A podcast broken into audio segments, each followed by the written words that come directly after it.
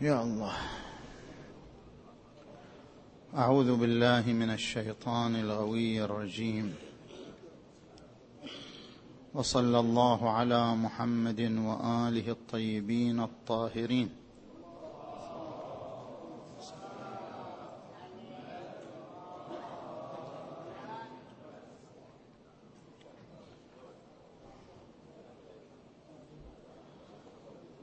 أعوذ بالله من الشيطان الغوي الرجيم.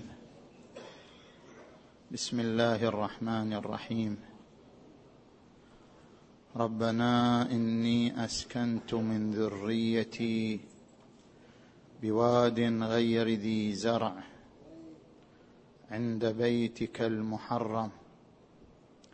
ربنا ليقيموا الصلاة فاجعل أفئدة من الناس تهوي إليهم وارزقهم من الثمرات.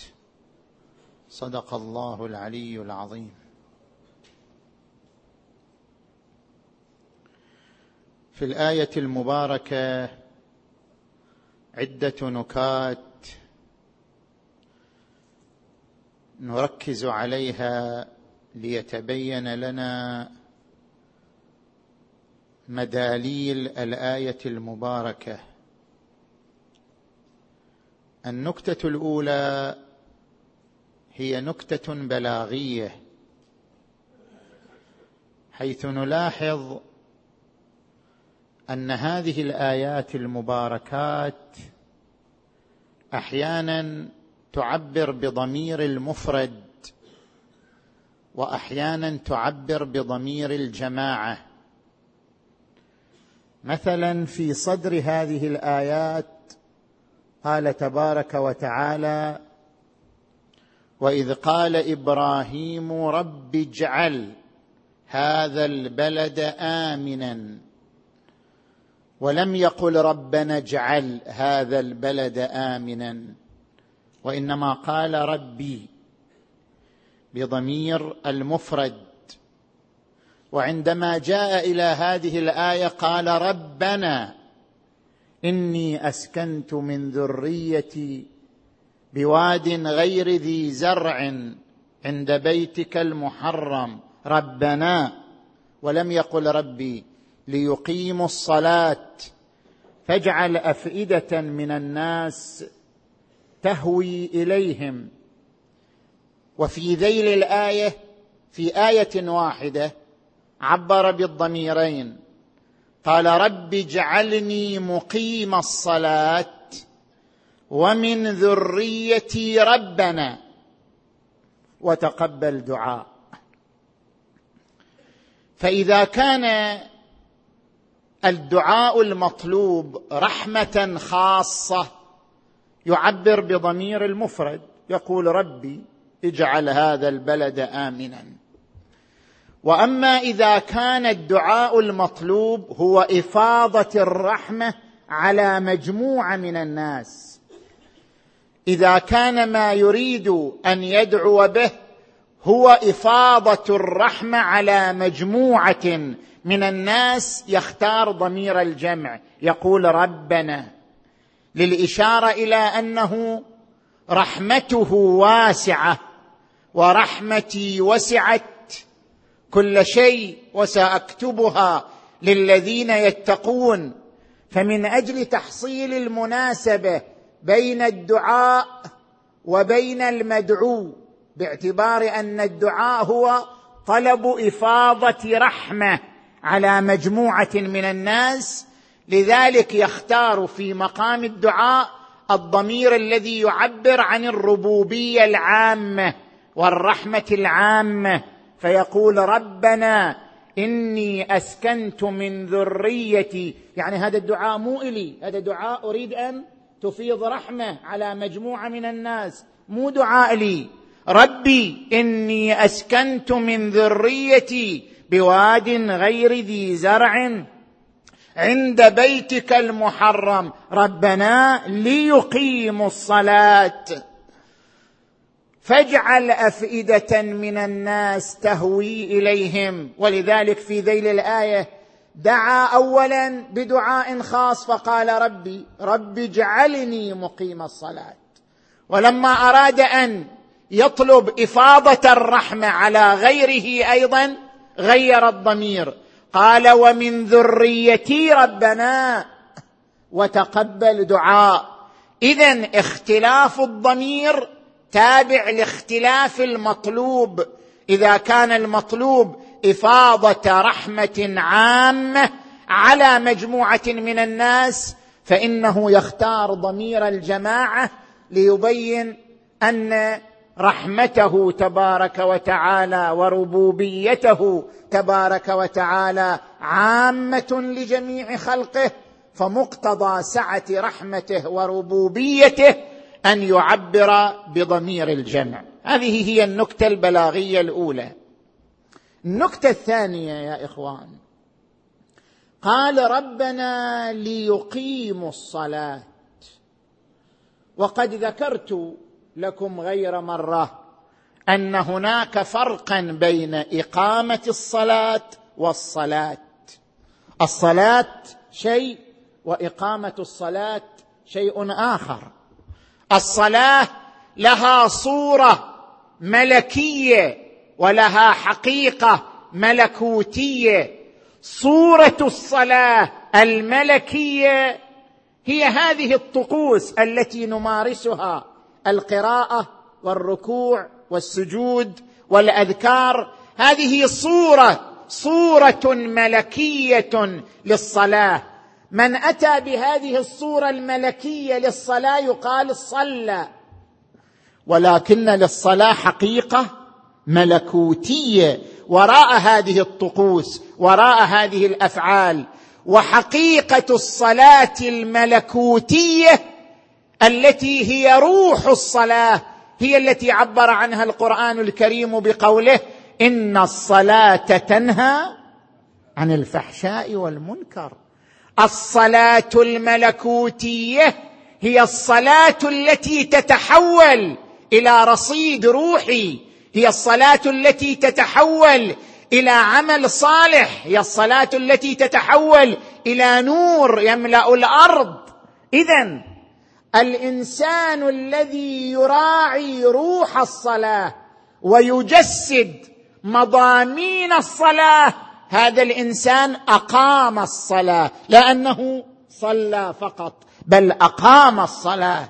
لذلك نحن نقرأ في زيارة الحسين عليه السلام أشهد أنك قد أقمت الصلاة ولم يقل أشهد أنك صليت. الكثير يصلي الكثير يمارس الطقوس الملكية الظاهرية للصلاة ولكن القليل هو الذي يجسد روح الصلاة والحقيقة الملكوتية للصلاة.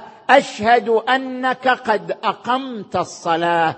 اذا إقامة الصلاة هي تجسيدها وتمثيلها بصورتها الملكية وبحقيقتها الملكوتية. ربنا إنني أطلب منك أن تكون ذريتي مقيما للصلاة لا مصليا. رب اجعلني مقيم الصلاة ومن ذريتي ربنا وتقبل دعاء. لذلك قال ربنا ليقيموا الصلاة.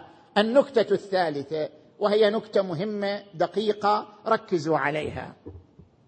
قال فاجعل أفئدة من الناس تهوي. إليهم. نحن نركز هنا على نكتة الجعل. فاجعل أفئدة من الناس.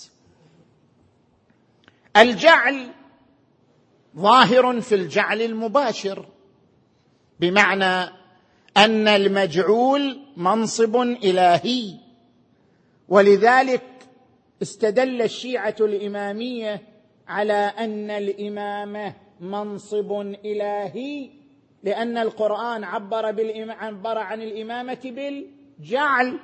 قال تبارك وتعالى وإذ ابتلى إبراهيم ربه بكلمات فأتمهن. قال إني جاعلك للناس إماما. وقال في آية أخرى وجعلناهم أئمة يهدون بأمرنا. نحن الإمامية نقول إسناد الجعل إلى نفسه تبارك وتعالى معناه أن الإمام منصب. إلهي إني جاعلك للناس إماما وجعلناهم أئمة يهدون بأمرنا. ولكن هناك من الباحثين الإسلاميين من اعترض على هذا الاستدلال وقال الجعل في القرآن لا يعني أن المجعول منصب إلهي. لماذا؟ لأن القرآن عبر بالجعل في موارد ليس المجعول منصبا الهيا. مثلا القرآن الكريم يقول وجعلناهم أئمة يدعون إلى النار. القرآن الكريم كما قال وجعلناهم أئمة يهدون بأمرنا. قال وجعلناهم أئمة يدعون إلى النار. فهل إمامة الضلال؟ هناك أئمة ضلال كما أن هناك أئمة حق. فهل أئمة الضلال مجعولون من قبل الله؟ هل إمامة الضلال منصب إلهي مجعول من قبل الله تبارك وتعالى؟ القرآن قال وجعلناهم أئمة يدعون إلى النار. القرآن الكريم قال وكذلك جعلنا في كل قرية أكابر مجرميها ليمكروا فيها. فهل أن الله يجعل المجرمين؟ أم أن الجريمة منصب إلهي مجعول من قبل الله تبارك وتعالى؟ والقرآن يقول وكذلك جعلنا في كل قرية أكابر مجرميها. ليمكروا فيها. اذا ليس معنى الجعل هو النصب الإلهي والتعيين الإلهي لأن القرآن استخدم الجعل في موارد ليس المجعول فيها منصبا الهيا. فما هو الجواب عن هذه النقطة وعن هذا الاعتراض؟ التفت إلي جيدا. أذكر هنا امورا يتبين بها حقيقة الجعل في القرآن الكريم. الأمر الأول هناك فرق بين الجعل السببي والجعل الإعدادي. الجعل السببي هو جعل السبب التام الذي لا يتخلف عنه المسبب. مثلا تقول جعلت ولدي عالما لأنني علمته. إذا أنا تعبت على ولدي وغذيته العلم يوما يوما إلى أن أصبح عالما هذا جعل سببي. أقول جعلت ولدي عالما لأنني قمت بسبب مباشر بسبب تام جعله عالما نتيجة لهذا السبب. وأحيانا يكون الجعل إعدادي إعدادي بمعنى المساهمة في مقدمة من مقدمات الشيء. مثلا أنت تقول أنا جعلت هذا الشارع مضيئا. أنت ما جعلت الشارع مضيئا. الذي جعل الشارع مضيئا الدولة هي التي جعلت الإضاءة في هذا الشارع. أنا أقول أنا جعلت الشارع مضيئا. لماذا؟ لأنني ساهمت بمقدمة. من مقدمات ذلك مثلا كتبت إلى البلدية مثلا ذهبت بهذه الورقة مطالبة الأهالي بإضاءة الشارع ذهبت بها إلى البلدية بما أني ساهمت في مقدمة من مقدمات الإضاءة ساهمت في إعداد الإضاءة نسبت الجعل لنفسي فقلت أنا جعلت الشارع مضيئا. هذا يسمى جعل إعدادي وليس جعلا سببيا. لأنني لست السبب التام المباشر للإضاءة وإنما أنا ساهمت في إعداد الإضاءة. اذا هناك جعل سببي وهناك جعل إعدادي. من أجل ذلك لاحظوا أن الله تبارك وتعالى في القرآن الكريم ينسب الإيمان إليه وينسب الانحراف إليه. يعني وجود الضالين ينتمي يرتبط بالله. وجود المهتدين يرتبط بالله. ما معنى هذا الكلام؟ كل ذلك الكلام يشير إلى الجعل الإعدادي. لاحظوا هذه الآية المباركة. من كان يريد العاجلة اللي يريد الدنيا هم إحنا؟ نهيئ للمقدمات هذا جعل شنو؟ إعدادي.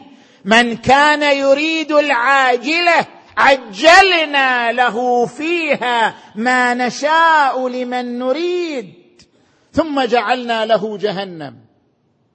يصلاها مذموما مدحورا.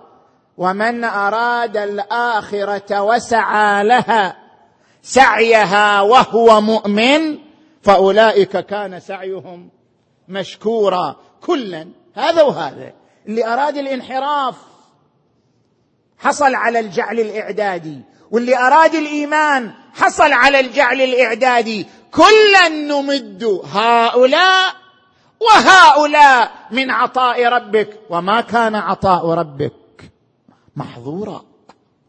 الجعل الإعدادي بمعنى توفير المقدمات. الإيمان يحتاج إلى قوة يحتاج إلى قدرة يحتاج إلى علم يحتاج إلى صمود. نحن نوفر هذه المقدمات.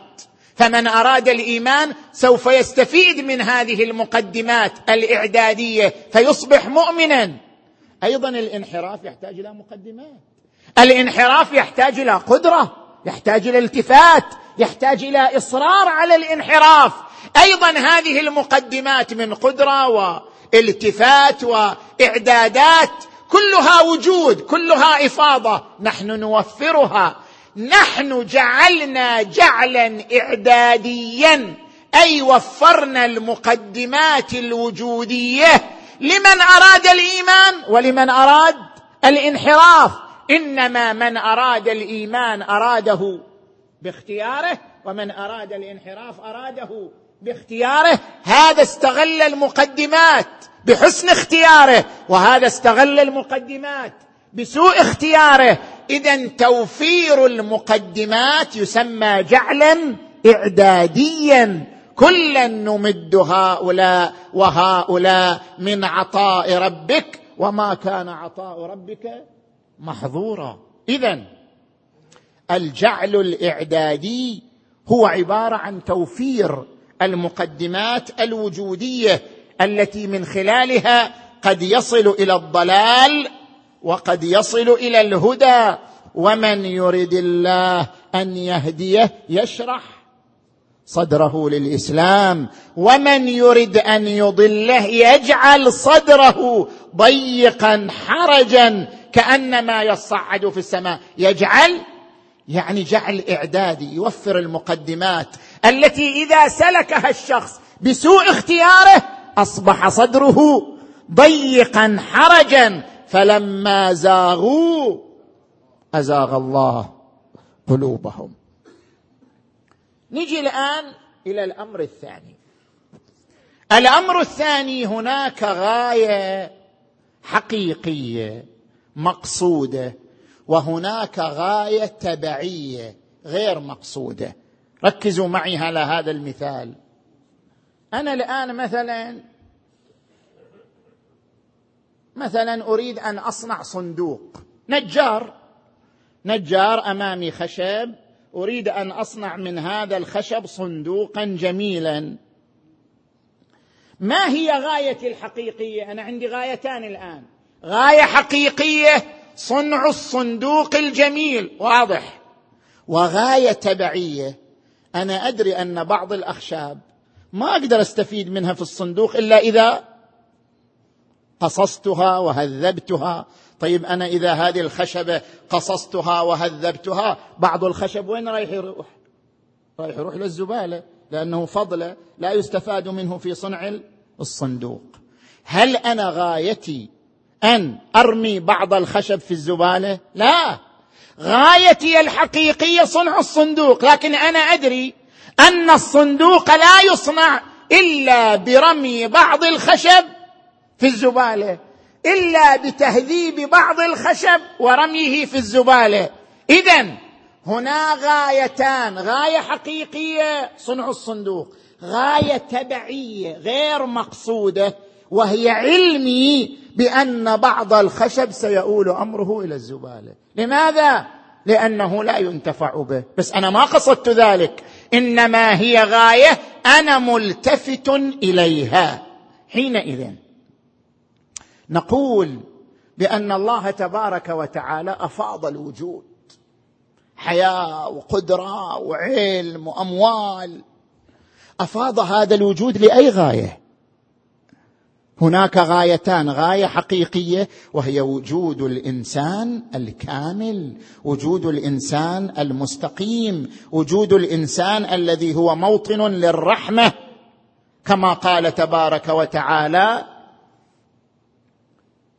ولذلك خلقهم.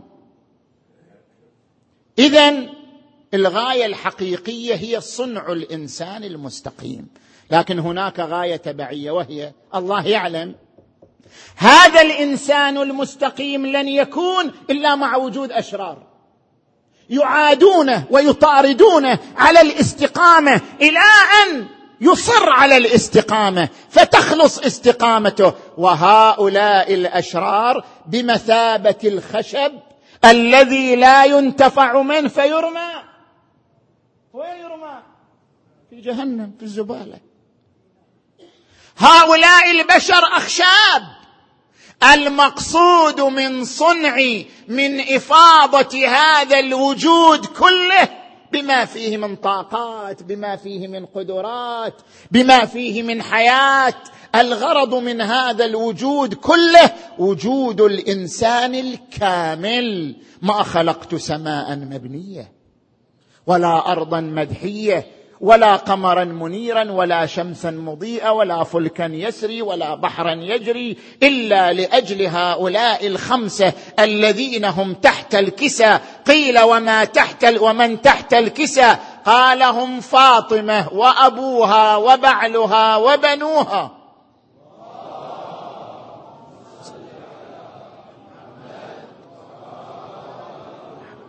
ذول الخمسة مثال. الغرض هو الإنسان الكامل وهؤلاء الخمسة مثال للإنسان الكامل. أنا هذا الوجود ما أعطيته ولا أفضته ولا ملأته بالطاقات إلا لأجل أن يوجد الصندوق الثمين يوجد الإنسان الكامل. لكن هذه هي الغاية الحقيقية. لكن هناك غاية تبعيه غير مقصودة. وجود هذا الإنسان الكامل حتى يصير إنسان خالص الإيمان يحتاج إلى صراع. مستحيل بدون صراع.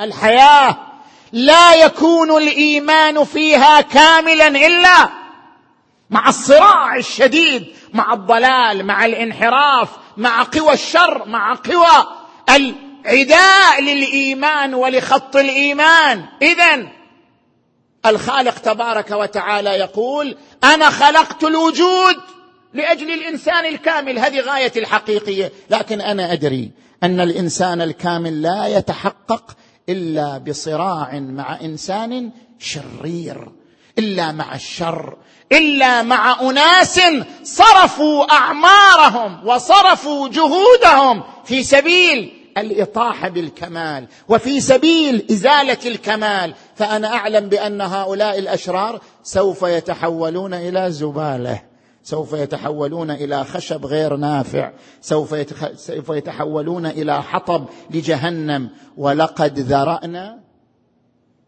الآية لجهنم كثيرا. مو إحنا خلقناهم لجهنم لا إحنا ما خلقناهم لجهنم. هذه يسموها في النحو لام العاقبة. عاقبتهم أنهم صاروا حطب جهنم وإلا إحنا ما خلقناهم لأجل جهنم. هذا نظير ما ذكره فرعون وزوجته فالتقطه آل فرعون ليكون لهم عدوا وحزنا. آل فرعون ما التقطوا موسى ليكون لهم عدوا؟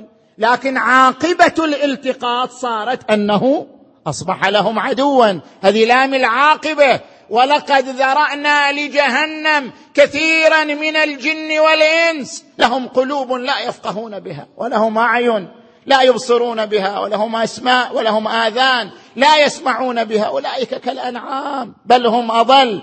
نحن خلقنا الوجود لغاية حقيقية الإنسان الكامل. لكن عندنا غاية تبعية غير مقصودة وهي أننا نعلم أن بعض الناس سيتحول إلى معادي للإيمان ونتيجته أنه سيصبح حطبا لجهنم. وهذا هو معنى الآية. وكذلك جعلنا في كل قرية أكابر مجرميها ليمكروا فيها. نحن ما جعلناهم لهذا الغرض. لا! هذا جعل إعدادي. يعني وفرنا لهم المقدمات فاستغلوها في الإجرام واستغلوها في الشيطنة. وكذلك قال تبارك وتعالى في آية أخرى وكذلك جعلنا لكل نبي شياطين. صراع حركة صراع بين الشر والخير بين الحق. والباطل ما نوجد نبي إلا وتقوم فئة معارضة له. وكذلك جعلنا لكل نبي شياطين الإنس والجن. يوحي بعضهم إلى بعض. زخرف القول غرورا. اذا هؤلاء الشياطين ما جعلوا بغاية حقيقية جعلوا بغاية تبعية. ما جعلوا بجعل سببي جعلوا بجعل اعدادي وفرق بين الجعل السببي والجعل الإعدادي. لأجل ذلك نجي إلى الأمر الثالث يتضح الكلام. الجعل المنسوب إلى الله تبارك وتعالى ظاهر في الجعل السببي. متى ما قال الله جعلت أجعل يعني جعل سببي يعني سبب مباشر سبب تام. إني جاعلك للناس إماما يعني الإمامة مجعول مباشر من قبل الله فالجعل هنا جعل سببي وجعلناهم ائمه يهدون بأمرنا جعل سببي تام. ولكن الجعل الإعدادي يحتاج إلى قرينة. ظاهر الجعل أنه جعل سببي. الجعل الإعدادي يحتاج إلى قرينة. يعني متى ما كان مضمون الآية مضمونا لا ينسجم مع الله. ولا يتناسب مع رحمة الله ولا يتناسب مع حكمته. فالعقل إذا أدرك أن مضمون الآية مثلا قوله تعالى وكذلك جعلنا في كل قرية أكابر مجرميها. هذا المضمون لا ينسجم جعل المجرمين لا ينسجم مع رحمته وحكمته تبارك وتعالى. إذا كان المضمون لا ينسجم مع حكمته ورحمته فهذه قرينة عقلية على أن الجعل هنا جعل إعدادي وليس جعلا سببي. إذا متى كنا وظاهر الجعل نحمله على الجعل السببي ويصح لنا الاستدلالات بآيات الجعل الظاهرة في أن الإمام مجعول ومنصب إلهي من قبل الله. ومتى ما كان مضمون الآية مما لا ينسجم مع رحمة الله وحكمته كان ذلك قرينة على الجعل الإعدادي وعلى أن الغاية غاية تبعيه وليست غاية حقيقية. لذلك الجعل في الآية اللي قرأناها جعل سببي. رب إني أسكنت من ذريتي. منه ذريته؟ ذريته كلهم أنبياء وأوصياء. إبراهيم حظي بنعمة ما حظي بها أحد. ذريته الأنبياء والأوصياء والأئمة وجعلنا في ذريته النبوة والكتاب. إبراهيم يقول رب إني أسكنت من ذريتي بواد غير ذي زرع. ربنا إني أسكنت من ذريتي بواد غير ذي زرع عند بيتك المحرم. ربنا ليقيموا الصلاة. فإذا أقاموا الصلاة اجزهم بجزاء ما هو الجزاء؟ فاجعل أفئدة من الناس تهوي إليهم. هذا جعل سببي يعني مجعول إلهي. شنو المجعول الإلهي؟ هذه النكتة الرابعة الأخيرة اللي نتحدث عنها. الرصيد الروحي. الحق له رصيد روحي. الحق ينتشر في القلوب بلا حاجة إلى وسائط. من طبيعة الحق أنه ينتشر بنفسه ومن طبيعة الباطل أنه يحتاج إلى أسباب حتى ينتشر. أما الحق فهو ينتشر بنفسه. قال تبارك وتعالى أفمن كان ميتا فأحييناه وجعلنا له نورا يمشي به. في الناس الذي يحمل الحق يتحول إلى نور يمشي في الناس قصد أو لم يقصد. أراد أو لم يرد. الإنسان الذي يحمل حقا تتسع شعبيته تمتد قاعدته ينتشر كلامه ومقاله. شاء أم أبى؟ لأنه يحمل نور الحق في لسانه. وجعلنا له نورا يمشي به في الناس كمن مثله في الظلمات. ليس بخارج منها. اذا الحق بطبيعته يمتلك رصيدا روحيا. الحق بطبيعته يمتلك خاصية النور. خاصية النور ما هي الخاصية الفيزيائية للنور؟ الخاصية للنور أن النور يضيء ينتشر بنفسه وجعلنا له نورا يمشي به في الناس كمن مثله في الظلمات. ليس بخارج منها. من أجل أن أربط هذا الموضوع بواقعنا المعاصر. التفتوا يا إخوان. التفتوا إلى أمور. اولا علماء الفلسفة والكلام قالوا بأن الحسن والقبح فطري في الإنسان. بمعنى أن الإنسان منذ ولادته من دون حاجة إلى معلم ومن دون حاجة إلى مبشر. الإنسان منذ ولادته ينفر من الظلم وينجذب إلى العدل. ينفر من الخيانة وينجذب إلى الأمانة. ينفر من الكذب حتى لو هو كاذب. شوف حتى الظالم يرفض الظلم. هو ظالم لكن إذا عرضت عليه قضية فيها ظلم يقول لك لا ما, يصير ظلم مع أنه ظالم.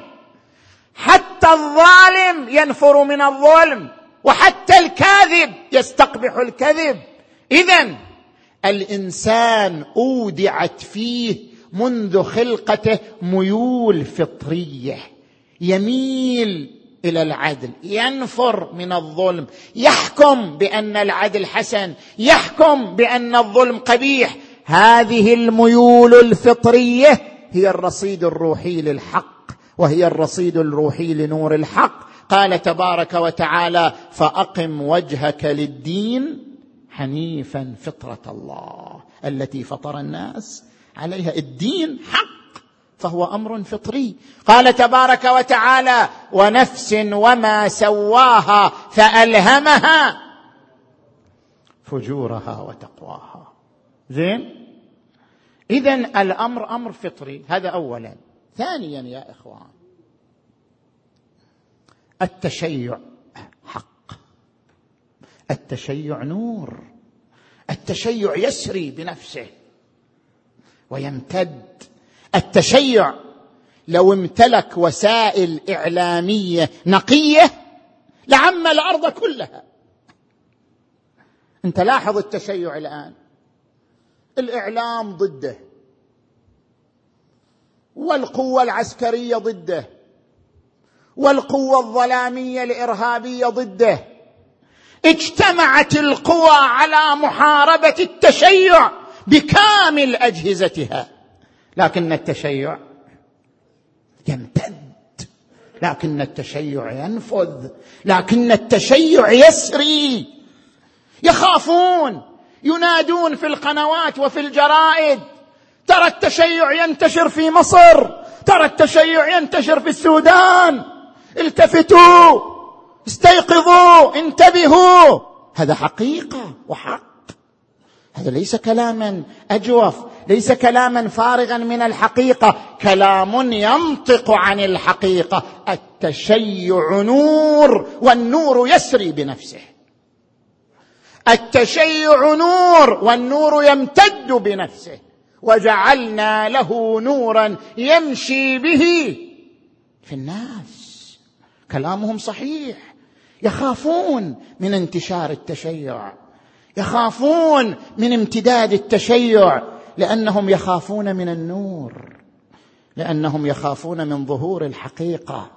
لأنهم يخافون من ظهور الحق الصراح الواضح. لكن التشيع مع هذه المواجهة الشرسة فإنه باق على امتداده وباق على سريانه. ولو حصل التشيع على وسائل إعلام جيدة وفكر نقي وفكر مبرهن لامتد التشيع إلى أكبر رقعة من هذا العالم. لماذا؟ لأن كل فكر يحمل في طياته مبادئ عقلية. كل فكر يحمل في طياته مبادئ برهانية. كل فكر يحمل في طياته مبادئ فطرية وإنسانية. فإنه فكر يحمل في طياته النور فهو بطبيعته الانتشار. شاء الإنسان أم أبى؟ لذلك أوصانا أئمتنا. ما تحتاج أن تقاتلوا الآخرين وما تحتاج أنتم تحاربوا الآخرين وما تحتاجوا أنتم أن تستعرضوا القوة العسكرية بكامل أجهزتها.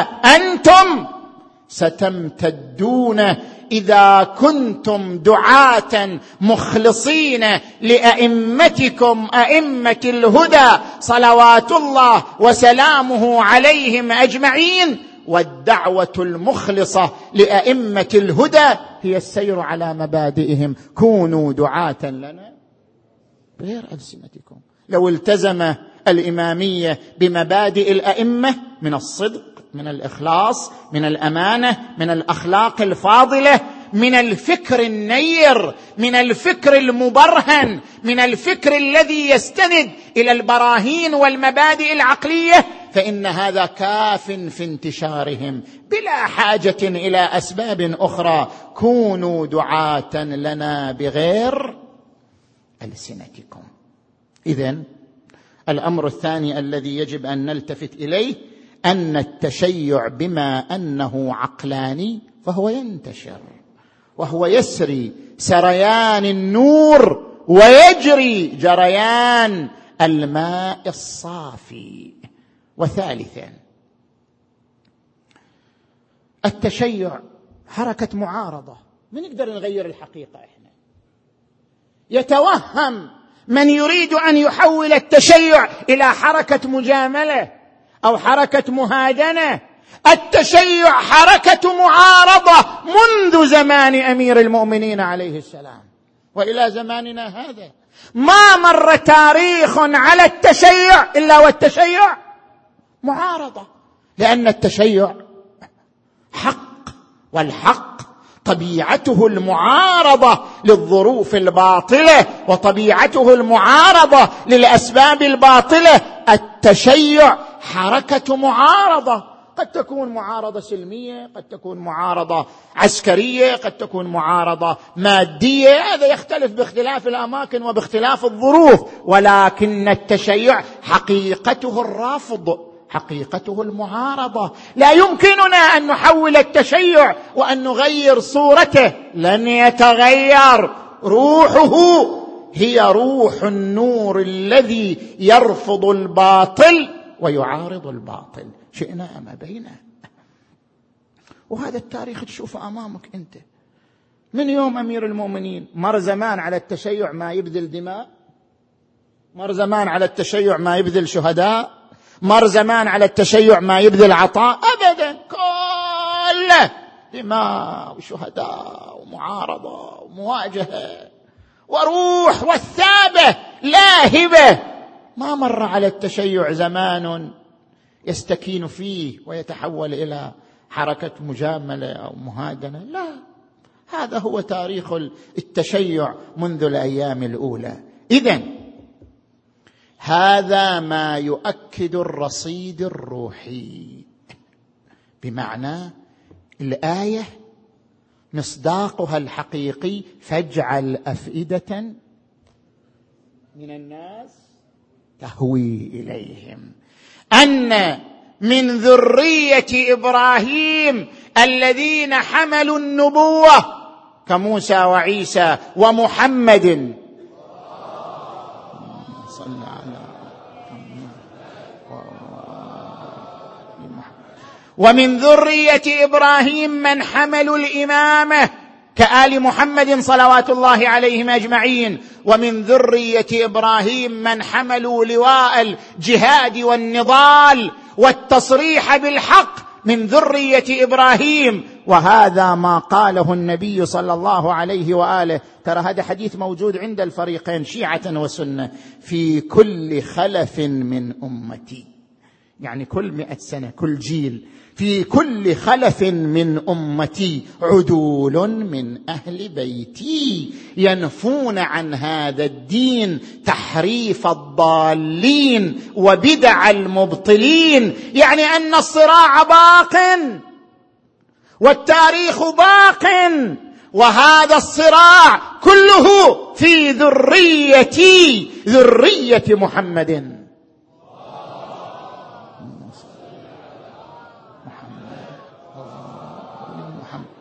فما ذكره إبراهيم عليه السلام فاجعل أفئدة من الناس تهوي إليهم أكده النبي صلى الله عليه وآله. وقال ما ذكره جدي إبراهيم يستمر في ذريتي إلى يوم القيامة. تاريخ كله صراع بين حق وباطل. تاريخ كله عطاء وتضحية. تاريخ تاريخ انتشار النور. وجريان النور. وهذا ما تؤكده الأحاديث الشريفة ويؤكده التاريخ. اذا للأئمة رصيد روحي في القلوب. وللتشيع رصيد روحي في القلوب. وأنا الآن أقرأ لك فصلين من فصول التاريخ يبرهن لك مدى الرصيد الروحي للتشيع وللأئمة الطاهرين صلوات الله عليهم أجمعين من أجل تأكيد الآية المباركة فاجعل أفئدة من الناس تهوي إليهم. اولا ما يتعلق بالإمام الهادي صلوات الله وسلامه عليه ونحن في ذكرى وفاته اقرأ التاريخ الذي يتحدث عن رصيده الروحي. اقرأ التاريخ الذي يتحدث عن كونه مصداقا للآية المباركة. فاجعل أفئدة من الناس تهوي إليهم. لاحظوا.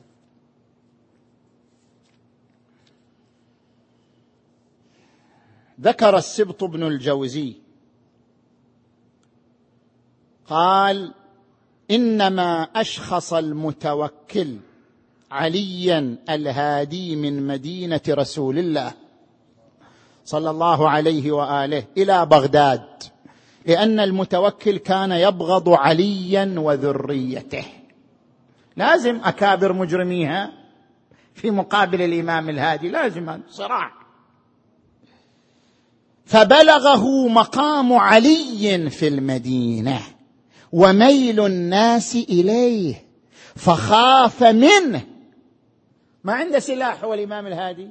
ولا عنده حركة تنظيمية ولا سرية ولكن هذا الرصيد الروحي فقط فجعل أفئدة من الناس تهوي إليهم فخاف منه فدعا يحيى بن هرثمة وقال اذهب إلى المدينة وانظر في حاله وأشخصه إلينا. وهذا السبط بن الجوزي في تذكرة الخواص هذا ليس من الشيعة مؤرخ من المذاهب الإسلامية الأخرى.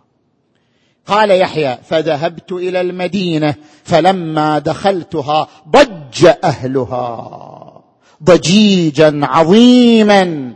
ضجيجا على من؟ على الإمام الهادي عليه السلام. ما سمع الناس بمثله؟ خوفا على علي يعني علي الهادي. وقامت الدنيا على ساق. ليش؟ لأنه كان محسنا إليهم. ملازما للمسجد. لم يكن عنده ميل إلى الدنيا. هذا كله كلام مؤرخ سني. يقول فجعلت أسكنهم وأحلف لهم أني لم أؤمر فيه بمكروه وأنه لا بأس عليه وفتشت منزله فلم أجد فيه إلا مصاحف وأدعية وكتب العلم فعظم في عيني. وتوليت خدمته بنفسي وأحسنت عشرته فلما قدمت به إلى بغداد بدأت بإسحاق بن إبراهيم الطاهري وكان واليا على بغداد والي المتوكل على بغداد هو هذا إسحاق بن إبراهيم. فقال لي يا يحيى حتى إسحاق بن إبراهيم يخاف. قال يا يحيى إن هذا الرجل قد ولده رسول الله. صلى الله عليه وآله والمتوكل من تعلم فإن حرضت عليه قتله وكان رسول الله خصمك يوم القيامة. فقلت والله ما وقعت منه إلا على كل أمر جميل.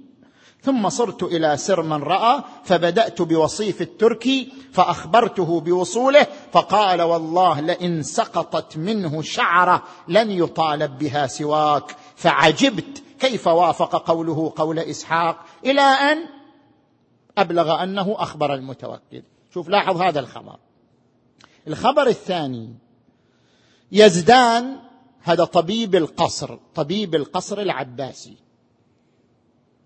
يقول في كتاب النجوم بلغني أن الخليفة يعني المتوكل استقدم الهادي من الحجاز فرقا منه. فرقا منه يعني شنو؟ خوفا منه. لئلا ينصرف إليه وجوه الناس فيخرج هذا الأمر عنهم. يعني يخرج من بني العباس إلى بني هاشم. اليعقوبي أيضا في تاريخه وهذا ليس من الشيعة يقول وكتب المتوكل إلى علي بن محمد بن علي الرضا بن موسى بن جعفر في الشخوص إلى المدينة وكان عبد الله بن محمد والي المدينة كتب إلى المتوكل يذكر أن قوما يقولون إنه الإمام. يعني الهلال هذه هو الإمام وليس من المت... وليس المتوكل. ثم لاحظوا هذا المقطع من الرواية. فلما كان بموضع يقال له الياسرية. يعني الإمام عندما أشخص من المدينة إلى سامراء وصل إلى موضع اسمه الياسرية. نزل هناك. وركب إسحاق بن إبراهيم لتلقيه فرأى تشوق الناس إليه. الناس تجمهرت في الياسرية تريد تشوف منه؟ الإمام الهادي فرأى تشوق الناس إليه واجتماعهم لرؤيته فأقام به إلى الليل. ما خلاه يدخل في النهار فأقام به إلى الليل ودخل به في الليل حتى لا يراه الناس. فأقام ببغداد بعض تلك الليلة ثم نفذ إلى سر من؟ راى هذا كله دليل على ماذا؟ دليل على الرصيد الروحي. لاحظ الهجوم على الإمام. الإمام الهادي عليه السلام. إيه.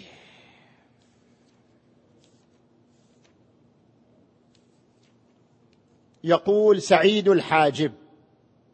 كلفني المتوكل بالهجوم على دار علي الهادي. فصرت إلى دار أبي الحسن بالليل ومعي سلم فصعدت منه على السطح ونزلت من الدرج إلى بعضها في الظلمة. البيت مظلم. فلم أدر كيف أصل إلى الدار كيف أدخل في الدار؟ فناداني أبو الحسن من داخل الدار. قال يا سعيد مكانك حتى يأتوك بشمعة. فلم ألبث أن أتوني بشمعة. فنزلت فوجدت عليه جبه صوف وقلنسوه وسجاد على حصير بي وقلنسوه منها وسجاد على حصير بين يديه وهو مقبل على القبلة يصلي. قال يحيى فذهبت إلى قال سعيد الحاجب فذهبت إلى المتوكل وأخبرته بما لقيت. أني لم أجد في داره لا سلاحا ولا تنظيما ولا شيء. وجدته يصلي وهذا هو حاله فأدخله على المتوكل. شلون ادخلوه أدخلوه على المتوكل بتلك الصورة المذلة. لكن مقامه الروحي باق لكن شعاعه الروحي مؤثر. فلما دخل على المتوكل وكان في مجلس الشراب وبيده كأس الخمر فناول الإمام الهادي عليه السلام فرد الإمام والله ما خامر لحمي ولا دمي. فاعفني فأعفاه فقال أنشدني شعرا. فقال أنا قليل الرواية إلى الشعر. فقال لابد فأنشدني. فقال باتوا على قلل الأجبال. شوف التأثير الروحي لهذا النور. باتوا على قلل الأجبال. تحرسهم غلب الرجال فما أغنتهم القلل. واستنزلوا بعد عز من معاقلهم وأسكنوا حفرا يا بئس ما نزلوا. ناداهم صارخ من بعد دفنهم. أين الأساور والتيجان والحلل؟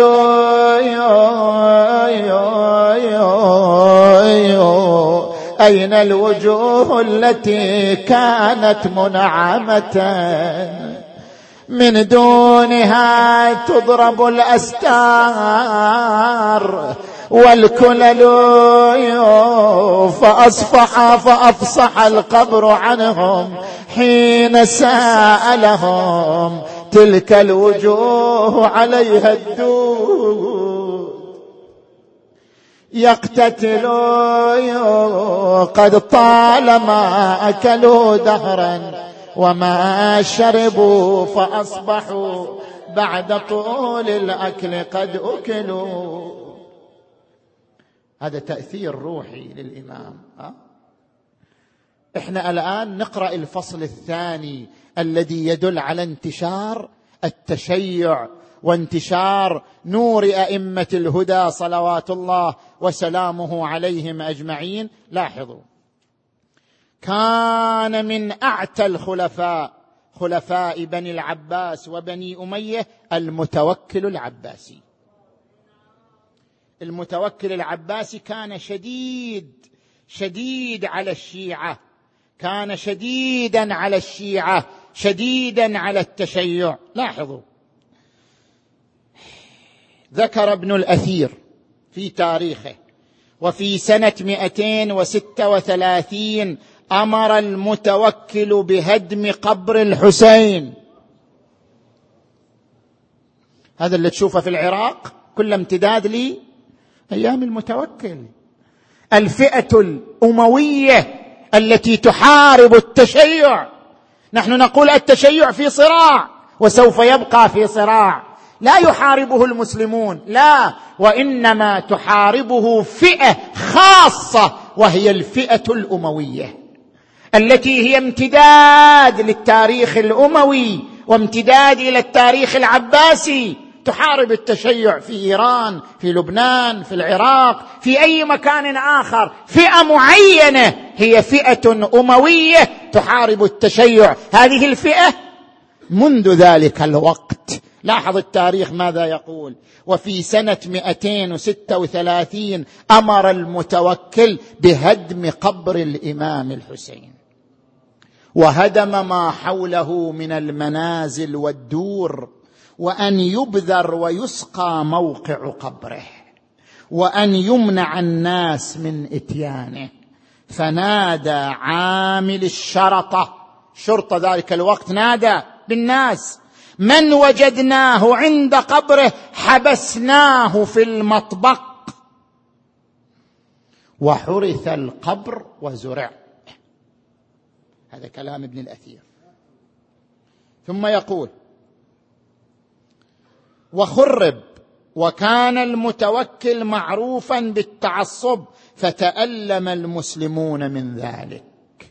وكتب أهل بغداد بشتمه على الحيطان. شوف الحركة حركة التشيع على الحيطان والمساجد على الحيطان والمساجد وهجاه الشعراء فمما قيل في ذلك في زمان المتوكل تالله إن كانت أمية قد أتت قتل ابن بنت نبيها مظلوما فلقد أتاه بنو أبيه بمثله فغدا لقب فغدا لعمرك قبره. مهدوما أسفوا على أن لا يشاء أن يكونوا شاركوا في قتله فتتبعوه رميما.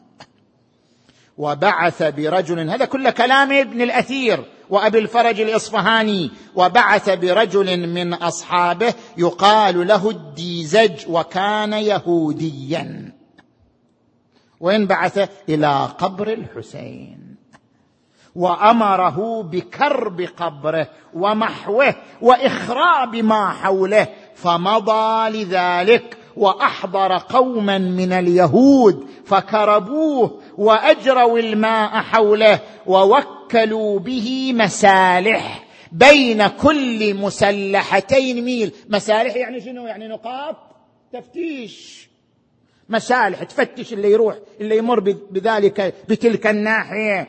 بين كل مسلحتين ميل لا يزوره زائر إلا أخذوه ووجهوا به إليه يعني إلى المتوكل. فحدثني الأشناني. من الأشناني؟ من الشيعة. قال بعد عهدي بالزيارة في تلك الأيام خوفا. ثم عملت على المخاطرة. خاطرت بنفسي قلت أروح للزيارة. وساعدني رجل من العطارين. فخرجنا زائرين. نكمن النهار في النهار نختفي ونسير في الليل. فسرنا بين مسلحتين وقد ناموا حتى أتينا القبر. فخفي علينا. ما ندري وين قبر الحسين. فخفي علينا. فجعلنا نشم التراب. ونتحرى جهته حتى أتيناه. وقد قلع الصندوق الذي كان عليه وأحرق وانخسف موضع اللبن وصار كالخندق فدخلنا وأكببنا عليه فشممنا منه رائحة طيبة ما شممنا مثلها قط.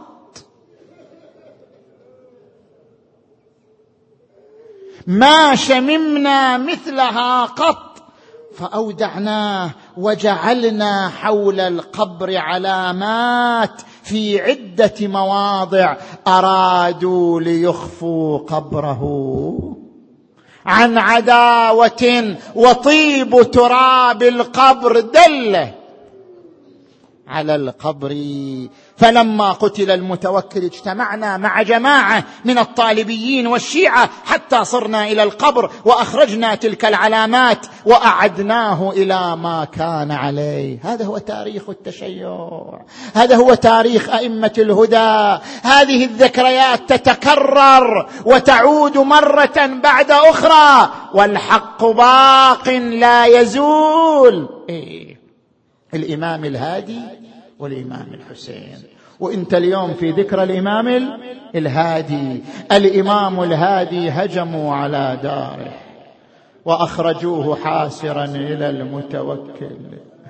آه وزين العابدين جروه والقيد في يديه والجامعة على صدره وأوقفوه بين يدي يزيد بن معاوية. التاريخ يتكرر والصور تتكرر ها. الإمام الهادي في مثل هذا اليوم لما خافوا شعاعه دسوا إليه سما نقيعا فقطع أحشاءه ومزق امعاءه وجعل يجود بنفسه يمينا شمالا والسم قد طغى على كبده.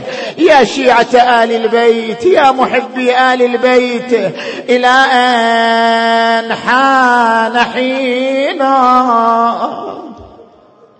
بأبي وأمي فمد يديه ورجليه وغمض عينيه وعرق جبينه وسكن أنينه وفاضت روحه الشريفة وقضى نحبه مسموما مظلوما يا يا وإماما.